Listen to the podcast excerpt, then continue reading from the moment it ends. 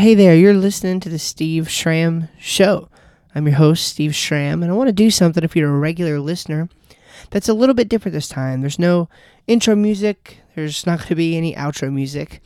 I just want to take a few moments to share something with you that I was recently privileged to share at the homegoing service for my grandmother. My grandmother passed away on Friday, May 10th. 2019. And I was asked to speak at her funeral the following Wednesday. So I put together a few words that I'd like to share with you now, and I hope they'll be a blessing to you. And we'll return to our regular way of doing things next week, but I want to keep this week very different, very special, and very succinct in honor of my grandmother, Norma Fitting. You know, these are powerful words. In Christ, there are no goodbyes and in Christ there is no end. So I'll hold on to Jesus with all that I have to see you again. And I close my eyes and I see your face. If home's where my heart is, then I am out of place. Lord, won't you give me strength to make it through somehow? I've never been more homesick than now. These are the words of a Christian song simply called Homesick, one of my favorites.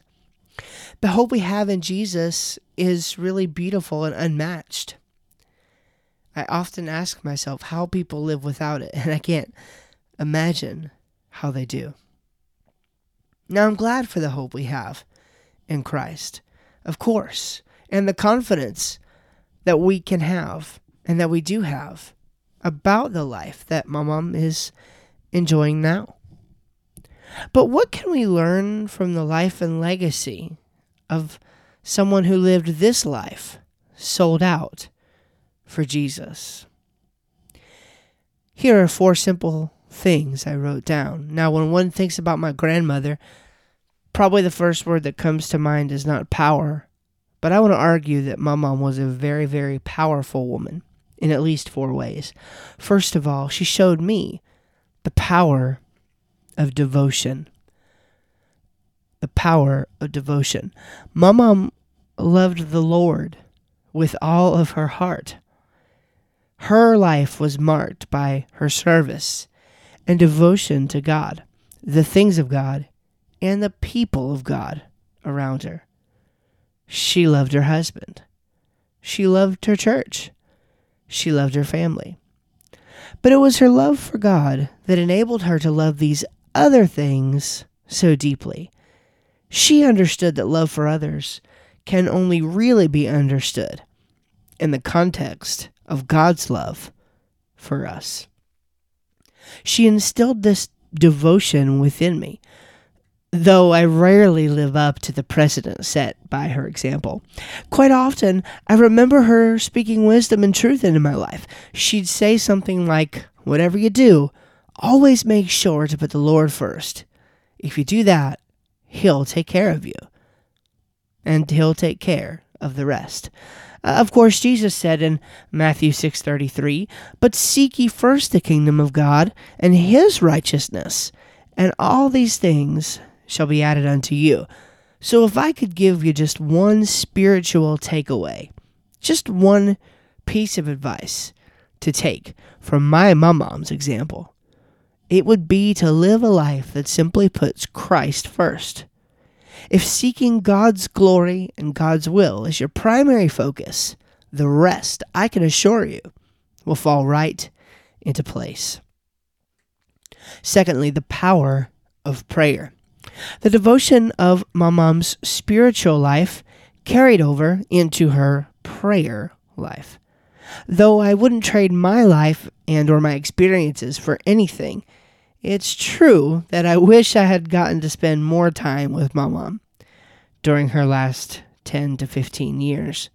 She would have no doubt had an even greater spiritual influence on my life had I been closer. At the same time, I know she spent much time in prayer for me. She told me, and frankly, I could feel it. Without a grandmother who knew how to appeal to God, I don't know where I'd be. Would I have raised been raised in a Christian home? Would I have a love for gospel music? Would I have gotten to travel in full time gospel music ministry? Would I have met my wife, who I met while traveling in full time gospel music ministry? Yes, I left with the pastor's daughter's phone number. Would I have three beautiful little boys? Would I have accepted the call to preach? Would I have been called to preach in the first place? You know, I believe in a sovereign God, but I believe in a sovereign God who anticipates and answers the meaningful prayers of his people. I can only conclude that much of the good in my life is the result of her fervent and unceasing prayer life. Third, the power of diligence. The power of diligence. If one thing is certain, it's that my mom was not scared of a little hard work. In Ecclesiastes 9:10, King Solomon writes this: Whatsoever thy hand findeth to do, do it with thy might. For there is no work, nor device, nor knowledge, nor wisdom in the grave, whither thou goest. My mom understood something very important about the Christian life. Being a Christian is not a Sunday thing, it's an everyday thing, and it shows up in every area of our lives. It's a worldview, a way of looking at the world which informs everything we do, right down to the most minute task. She had limitations that would leave many today completely helpless, but not my mom. My papa was a hard worker, to be sure, but she didn't leave him to do all the dirty work. She was legally blind, yet she knew her way around her house and her property, and could always be seen working in the garden, picking up sticks or leaves, hanging clothes on the line, walking up and down the basement doing laundry, etc. She never even had a driver's license, and yet she could navigate Philly to get to various doctor appointments with skill that would make a Boy Scout blush. And any time friends came over, you could be sure they'd be offered plenty to eat and drink. Over and over and over and over again. One of my favorite memories growing up there at Open Bible Baptist Church and Victory Christian School was Holiday House, where my mom helped sell antiques and other goods at what they called the second time around.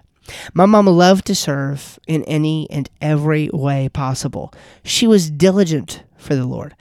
I only pray that I learn to approach every opportunity as an opportunity to serve the Lord in the same way she did. Fourth and finally, the power of encouragement. Last but certainly not least, my mom taught me the power of encouragement and being an encourager. Every time I spoke with her, I tried to be a blessing and encouragement to her. And yet, it seems that I was the one who always left encouraged. As you should understand by now, Mama knew what was important. She knew that unless something was done to and for the glory of God, it wasn't done in the right way or in the right spirit. So she always encouraged others to use their gifts and talents for the Lord. She let people know she was praying for them. She offered her help and extended her hand to those who needed it.